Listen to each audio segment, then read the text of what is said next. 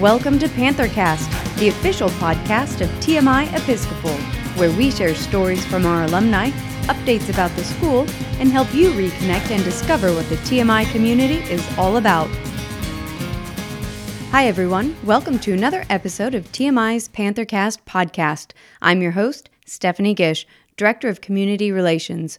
Once again, I'm pleased to bring you the audio of our senior chapel talks from this past week by Carolyn Vassar, Grant Kale, and George Seeley Ray, TMI class of 2019. Our first featured talk is by Carolyn Vassar. Carolyn started attending TMI her freshman year and is hoping to attend NYU, George Washington, or Georgetown University next fall, where she plans to study sociology, public relations, or political science. When not in class, you'll find Carolyn cooking or catching up on sleep. Thank you for listening, and now enjoy this senior chapel talk. We are creatures guided by our opinions. Some of these opinions can be borrowed from our families, friends, or role models, but generally speaking, our personal opinions carry the most weight in our lives. For example, I would argue that musicals are the greatest form of entertainment known to man, while you might claim that movies about superheroes are far more superior. It's easy for us to see the world in one individually personalized way. We go through our days observing the world around us, and consciously or unconsciously making decisions about how we believe something should look, sound, or feel. It's easy for us to adopt a narrow field of vision, even when the world and its inhabitants have so much more to offer. This past summer, I was blessed with the opportunity to go on two uniquely transformative trips. The first of these was a trip to London with my aunt, a theater director at a high school outside Dallas. Her department was sponsoring an immersive school trip across the Atlantic Ocean, complete with sightseeing and professional theatrical performances. Being the musical loving British royalty fanatic I am, how could I ever refuse? Of course, I went on the trip, traveling with people I had never met and making friendships I'll always cherish. I saw structures with more history than I can fathom and gardens more beautiful than any picture could convey. I entered Shakespeare's birthplace, explored Kensington Palace, traveled in the underground, and crossed the breathtaking Millennium Bridge, famous for its cameo in the film Harry Potter and the Half Blood Prince. Needless to say, I was having a blast exploring this new place and its iconic landscape. Now, all of these experiences were, of course, memorable, but none were quite as impactful as the less noticeable things. The subtle nuances suddenly visible when you're in a culture that's not your own. For instance, on the third day in the UK, our group was traveling by bus and made a stop at a Waitrose, a British supermarket. One of my friends was irritated upon returning to the bus because he felt disrespected by the brashness of the employees at the store. He was irritated by what he surmised as lack of customer service, something he was used to being the norm in the States. Of course, the UK was no culture shock as compared to the US, but it was noticeably different. Rules of etiquette there are distinct from ours, overzealous hospitality is not the norm, and of course, they drive on the left side of the road. None of these are particularly jarring experiences for an American, but they are stark lessons in the reality that all of us humans view the same concepts like public transportation or theater etiquette with different expectations. Perhaps these realizations began to prepare me for the lessons I would learn on my second trip of the summer. A few weeks after returning from London, I flew to Washington, D.C. to attend a two week program entitled the Global Young Leaders Conference. I was placed in a group representing Nigeria, tasked with taking on the persona of that country. The entire summit essentially revolved around the United Nations Sustainable Development Goals. I was working on goal number four quality education. My goal was to take what Nigeria needed in a UN sponsored education program and make sure, after a long process of negotiation and strategy, that those needs were met by the final resolution. In this process, I learned how difficult it can be to attack one issue when so many differing opinions and perspectives exist. It was eye opening to try and work together with other countries who had severely different concerns from ours. For example, Nigeria wanted new schools built, sufficient learning materials acquired, and uniform educational training for instructors. Japan, on the other hand, wanted improved technology in schools and more free time for students after school. Clearly, both of us presented valid issues according to our country's needs, but neither proposal addressed the other country's concerns. Essentially, all the countries were coming to the same issue from different angles. That would be like having two students leave their houses at the same time, one from Alamo Heights and one from the Dominion, and expect them to arrive at TMI at the same time. It's just not that simple. Each person would follow a different route and face different obstacles along the way. You can't expect something easily done in five minutes by one person to be done in the same time by someone with different circumstances. The same logic applies to much bigger issues like achieving global standards of quality education. Now, of course, I can't lay out for you any mind shattering realization about how to solve the issue of unequal education across the globe. That is far too complicated an issue for me to even scratch the surface. However, what I can say is that because of facing this problem, I have begun to educate myself on issues from varying perspectives. I've learned that no matter how far reaching an issue is, whether it's global, national, regional, or local, there are going to be differing, sincere perspectives, and all of them are legitimate. We don't always get to see the reality of life on this earth for others. And when we do, it's generally from our own perspective, a perspective that often gives way to a narrowly framed opinion. Being part of a pseudo UN committee forced my mind to address issues from positions that are not my default. I had to take a step back and reconsider issues from different starting points. I don't think it's right to accept our initial perceptions and opinions as truth. I believe it is essential to approach anything and everything with the understanding of complexity. In every experience I have, from trivial bickering to ideological debates, I try to achieve a whole truth. What I mean by this whole truth is that there are positives and negatives to every perspective, and thus it is not essential to pick one to be the superior viewpoint. Rather, we must accept each perspective into the greater picture, because with each new addition, we get closer to a more whole truth and progress towards a community that understands each other. Now, think back to the story about my friend after his Waitrose experience. The employees of the store were not being intentionally rude to him. They might have been curt or concise in their responses, but that's essentially the norm in the UK. It is not expected for people to go far out of their way to be overly hospitable. And there's nothing wrong with that. It's just the culture. Okay, obviously, I know this is a trivial example to delve into cultural misunderstanding, but it gets the point across. My friend went into a foreign place expecting the same type of consumer engagement he is used to at home.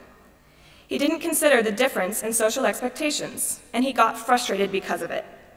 While this is not a misunderstanding capable of starting wars or enraging the internet, similar interactions between people who don't understand each other are far too common in this society of ours. I urge you to force yourself to see different perspectives from your own, to understand that while your angle is important, it is by no means the only one. Let me be clear in saying that I'm not telling you to throw your intuition out the window. That's not the goal. The goal is to be open minded, to actively consider other perspectives, and to not confine yourself to a limited frame of thought.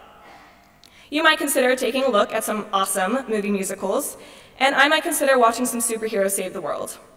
I know it's rarely as simple as watching a new movie, but I hope this encourages you to consider different perspectives in your everyday life, including among your friends, your family, or even in the controversial issues that swirl around us every day.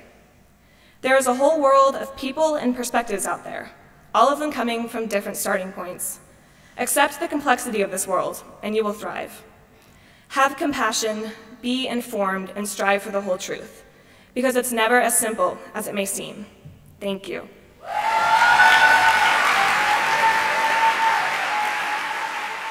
Our second featured talk is by Grant Kale. In his talk, Grant asks the community, What is your passion? He shares how his love for robotics has shaped him and not just become part of his life, but who he is. No matter what your own goals are, Grant said to the community, find your own passion. Thank you for listening, and now enjoy this senior chapel talk. Let me take you back in time about 10 years. I was only seven years old, and my parents, like most, wanted me to be involved in everything from sports like football to basketball to other things like Boy Scouts and church youth group. It always pushed me from a young age to be active in all aspects of my life. You see, both of my parents have doctorate degrees in chemistry and biochemistry, and it's not a surprise that they wanted me to, to be involved in STEM activities. Now, STEM, or science, technology, engineering, and mathematics, can mean a lot of things. It can mean going to summer camp for math, or participating in science fair. But for me, it has always been robotics. Now, I would be lying if I said that as a seven year old, I wanted to spend my time indoors learning to program and learning about biomedical issues. But I got through that first year. Knowing nothing about robots or how to make them move, much less anything about biomedical engineering, I became a sponge, taking in everything that I possibly could from my parents and peers. I learned many basic things about engineering and engineering method, including certain ways to make things structurally sound and hopefully not fall apart. I was molded by everyone, taking on their ideas and techniques. By the time I was in middle school, the concept of robotics and engineering was no longer foreign to me and I was capable of building complex machines, and I was more proficient at programming. I was able to fully program a remote controlled autonomous robot. Around this time, people started recognizing me as the robotics kid, the guy who could fix anything around school. I would often be called out of class to go fix computers for other teachers, and my peers would come to me and ask me to build random things that they could not. My classmates and teachers began to depend on me to help and teach them to design and make things. During this time, I gained a sense of self confidence in myself and my abilities that I never had before. My newfound confidence gave me the courage to try new things like designing, building, and flying quadcopters. This led me to learn about the physics of flight and how to program and fine tune flight controllers, as well as how to make aerial art. I began branching out my skills into all aspects of my life, trying to take apart and hopefully put back together everything I could get my hands onto.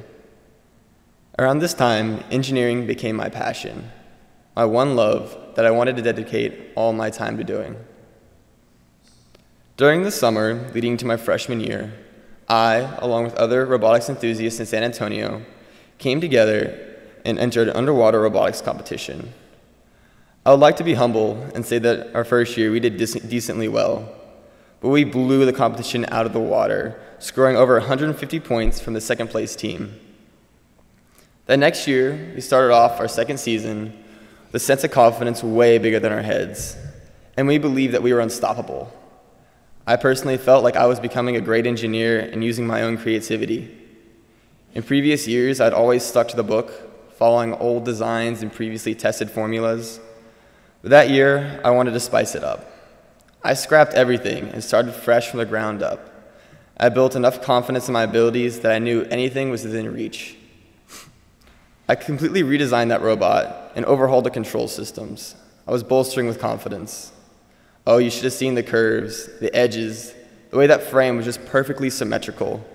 No other robot ever looked as good as this one.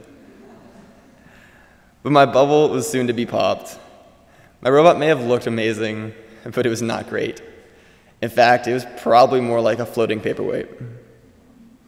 It was truly a humbling experience in showing me that I still had a lot to learn.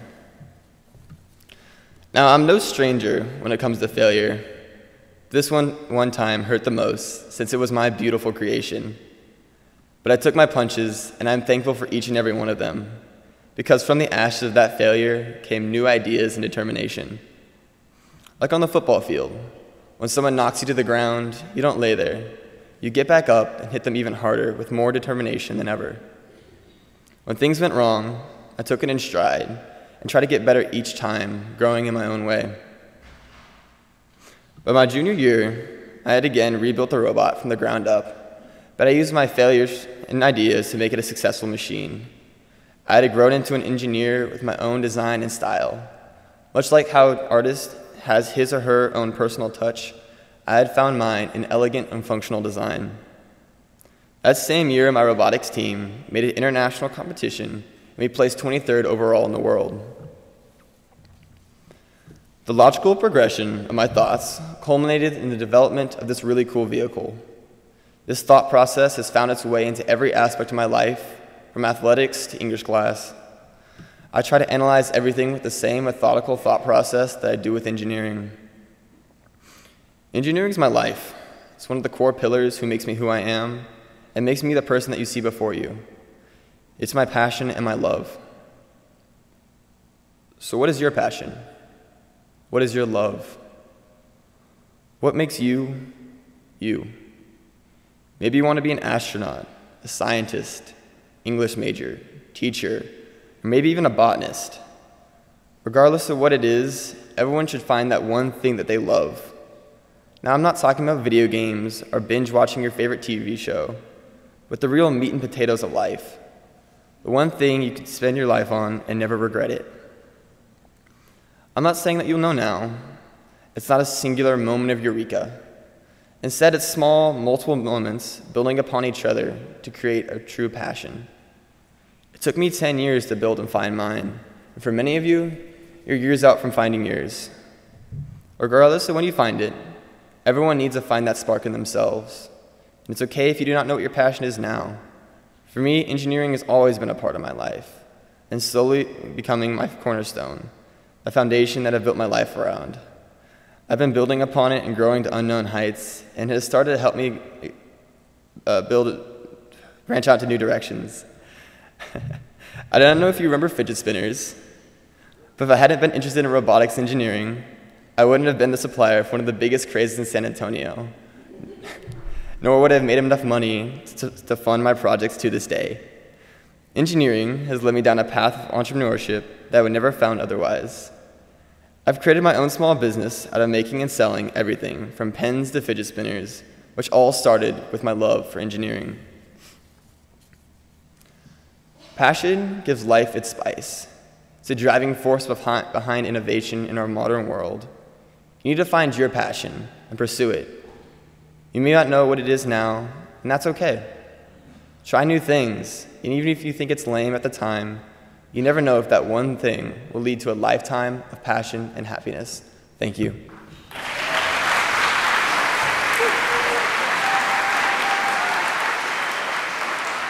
Our final chapel talk from last week is by George Seeley Ray. George has been at TMI since the eighth grade. He's hoping to attend Baylor or St. Edward's University next fall, where he plans to study business. When not in class, you'll most likely find him relaxing and watching a movie in his spare time. Thank you for listening, and now enjoy this senior chapel talk. I bet that every single one of you has heard this phrase before learn from your mistakes.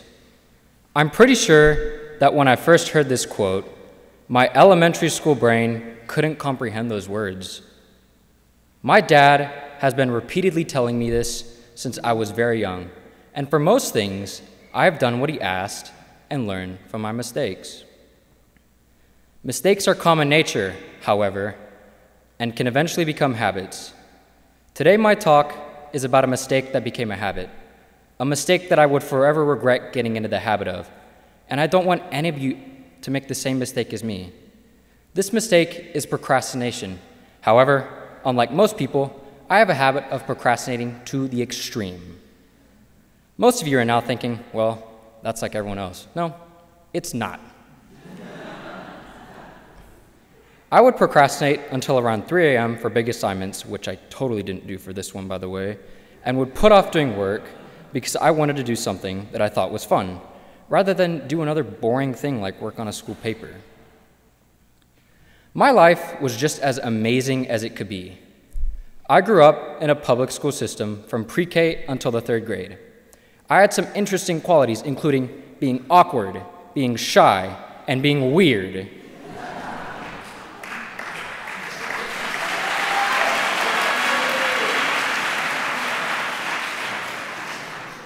If I could go back and change anything that I did, it would be how old I was when I learned how to tie my shoes.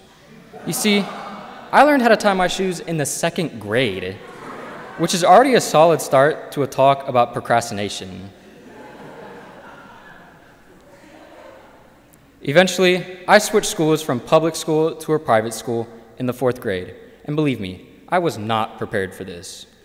I had an assignment book which was like an ancient artifact, and I would accidentally forget that we had tests on certain days. And to make matters worse, starting in the fifth grade, I would not do my homework until the very last minute. This was because it was the first year that my parents trusted me to do my homework on my own. And I decided that I would take advantage of that instead of doing the work like I had been taught and raised to do. This worked through middle school, and I made decent grades while I was there. But the only reason that was possible was because this school was way easier. My parents said to me that I wasn't living up to my true potential and that I should be trying a lot harder than I was. But I did not believe this. I had convinced myself that I was fine. Then came freshman year of high school. This is where everything changed. All that procrastinating became a huge problem that I tried to break during the second semester of my freshman year. We were assigned a project that would cover the whole semester, and in the contents of that project, there were smaller projects that would have to be done. With these smaller projects, there were news articles within them. Our topic was a current event, and we were supposed to write about a news article every week on Friday. This didn't seem like a lot, but after a couple of missing news articles, I realized that this was heavily affecting my grade. I had not taken the time to look at the smaller things because I had procrastinated so long that eventually I had just not done the smaller parts. Eventually, I had to turn in the project, which was due at midnight. I submitted the project at around 11:52, 8 minutes before the due date. Not because it took me that long to make revisions, but because I had procrastinated so much that I waited until the last hour to start my corrections. It worked out in the end, but that project wasn't enough to make my overall grade where I wanted it to be. There are sometimes good reasons for me procrastinating. This happens rarely, but sometimes a teacher reschedules an assignment, and my procrastination instinct would make me not have done the assignment on the original due date. This also makes me seem like I read minds, since everyone else has done the assignment, but I knew that it was not going to be completed. However, don't get carried away by this part of the message, as this is not what I'm trying to talk about. Good outcomes don't usually come from procrastinating, and you're lucky if you don't get a good outcome from procrastinating, because in my life, it hasn't happened that often. My relationships with people are complicated. Almost everyone that I know understands that I procrastinate a lot. They know that I keep on doing it even though I struggle with it. The most affected by this are my parents making the same mistake over and over again, and they were there to witness it all. It would have been frustrating. They started getting angry with me easier, and they put a lot of pressure on me. They would constantly tell me I didn't try and that I needed to try more. This constant feeling of anger never stopped. My friendships are complicated as well, as they can't trust me for most types of responsibility because they know that I procrastinate. I often volunteer to help in the planning of things with my friends but I'm never given full responsibility for anything up until recently. Relationships with teachers are also extremely complicated. I don't usually have good relationships with my teachers because they eventually figure out that I don't appear to care that much about my work and that I procrastinate a lot. Obviously, I don't get as good of grades as I should be getting, so it frustrates both my parents and my teachers. What I didn't realize when I was younger is that teachers care about their students and when one or more students don't care about their class, it frustrates them. They know that that person has potential. So I urge you all not to procrastinate, because procrastinating has turned from a simple mistake to a habit that I have to work hard on getting rid of. In all seriousness, though, don't be lazy. I seriously encourage you all not to make mistakes like this one, because it has severely affected my life. I really hope that you enjoyed this talk, but at the same time, these talks are meant to be a learning tool for students in both the middle and high school, and I really want you to take this one seriously. I would like to thank all of my teachers, my parents, and TMI for having faith that I could fix my mistakes and never giving up on me. I love you all. Thank you.